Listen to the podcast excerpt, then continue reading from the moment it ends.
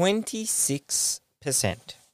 When you buy a lottery scratch ticket, you have 26% chance of winning a prize. Any prize, even a free ticket. One in a million chance of winning the big prize. Does that make it worth your money?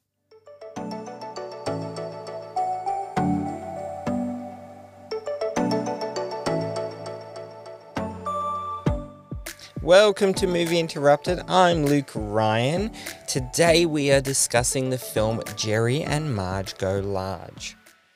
Now, Jerry is forced into retirement from his lifetime job, and in the boredom of retirement, Jerry discovers a loophole in the lottery using the winnings to rebuild his forgotten small town. Before I go into my opinion and discussion points for this movie, I want to tell you why I picked this film because you might think it's really out of the out of left field. And I guess the reason I picked this one is because I spent much of my adolescence and early 20s working at the lottery department in a news agency. So a lot of these things really interest me.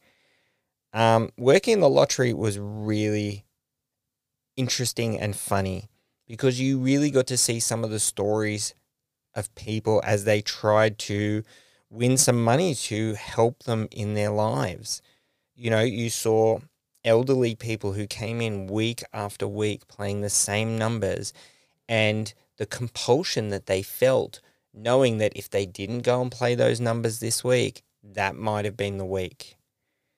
It's almost addictive in a way because the person can never stop playing those numbers paranoid that the week they stop is the week those numbers came up. We had people who tried to play the system by buying a certain number of scratch tickets, buying a whole book without knowing that there's only one in a million chance of winning the big prize. And they've just bought 100 tickets. uh, seeing the lottery office purposely try to deceive people by creating scratch tickets that are so hard to decipher if you've won, they know that elderly people with vision impairments and cognitive impairments are going to throw out winning tickets.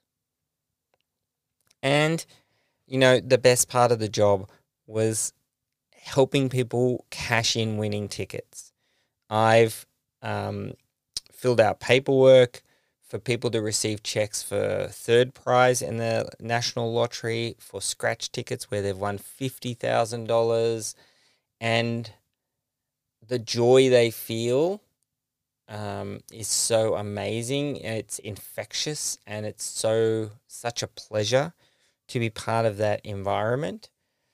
Um, selling lottery tickets was really interesting. And it definitely made sure that in my life I'm not a lotto player or a scratch ticket player because I just saw that money going down the drain for a lot of people, especially a lot of elderly people. Which brings us to our movie. Jerry and Marge go large.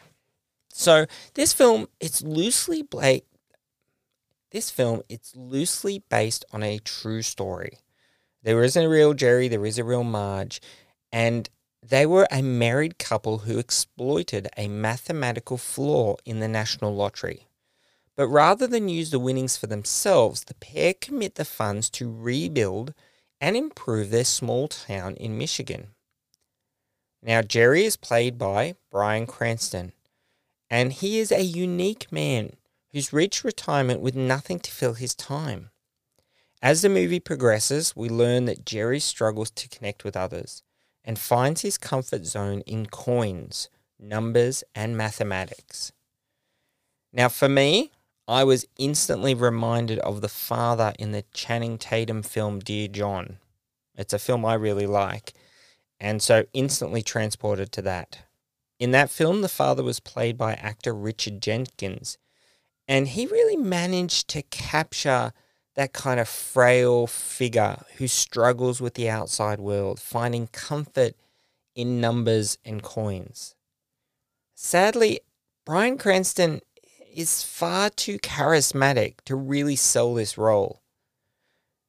Uh, Annette Bening plays his wife, and while she does have a few good moments, um, her acting ability is really wasted in this film as well. Now, don't get me wrong, this was an enjoyable film.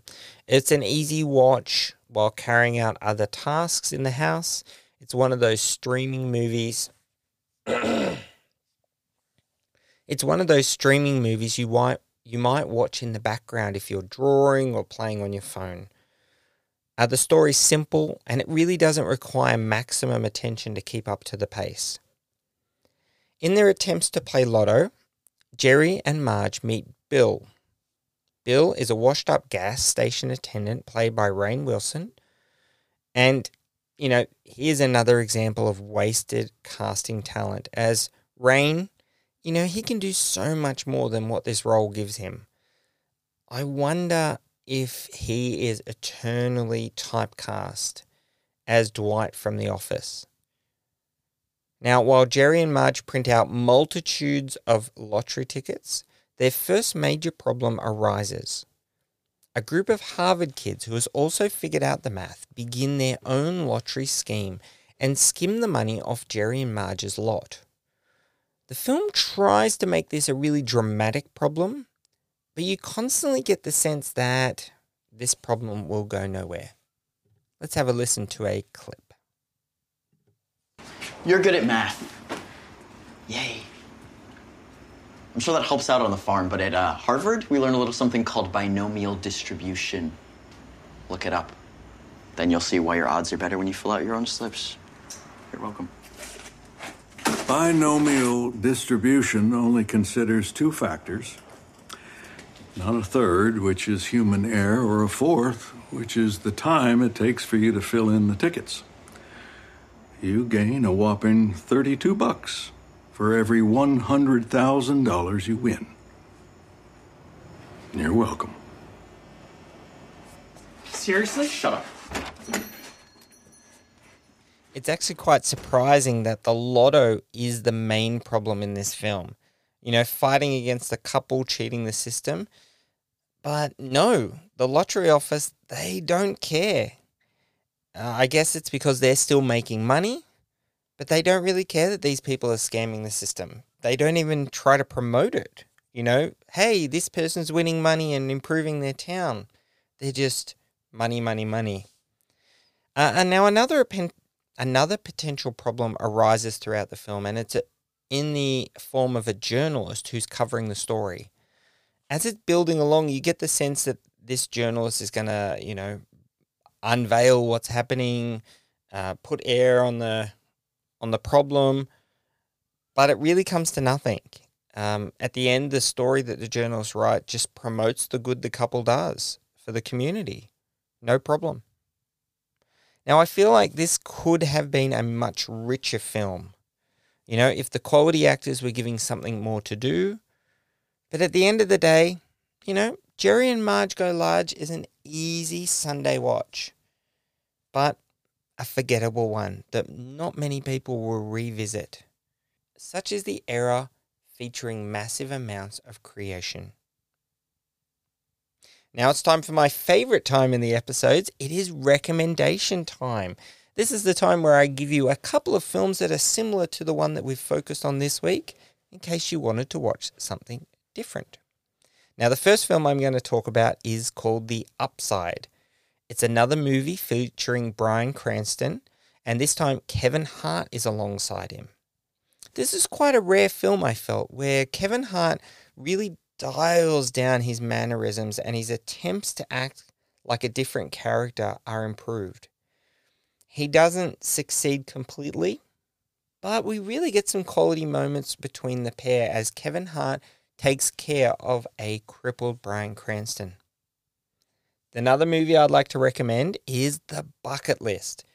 This is an oldie, but a goodie. Featuring Jack Nicholson, Morgan Freeman, and Sean Hayes it's about the tail end of life and making the most of the moments before your time is up. It's full of hilarious antics, fun visuals, and the acting pair. Wow, they light up the screen. So charismatic. I hope you check out one of those films and really enjoy it. Well, thank you for joining me for this week's Movie Interrupted. This week's question is What is your favourite Bryan Cranston performance? Join us next week for another movie or TV series chat. Bye.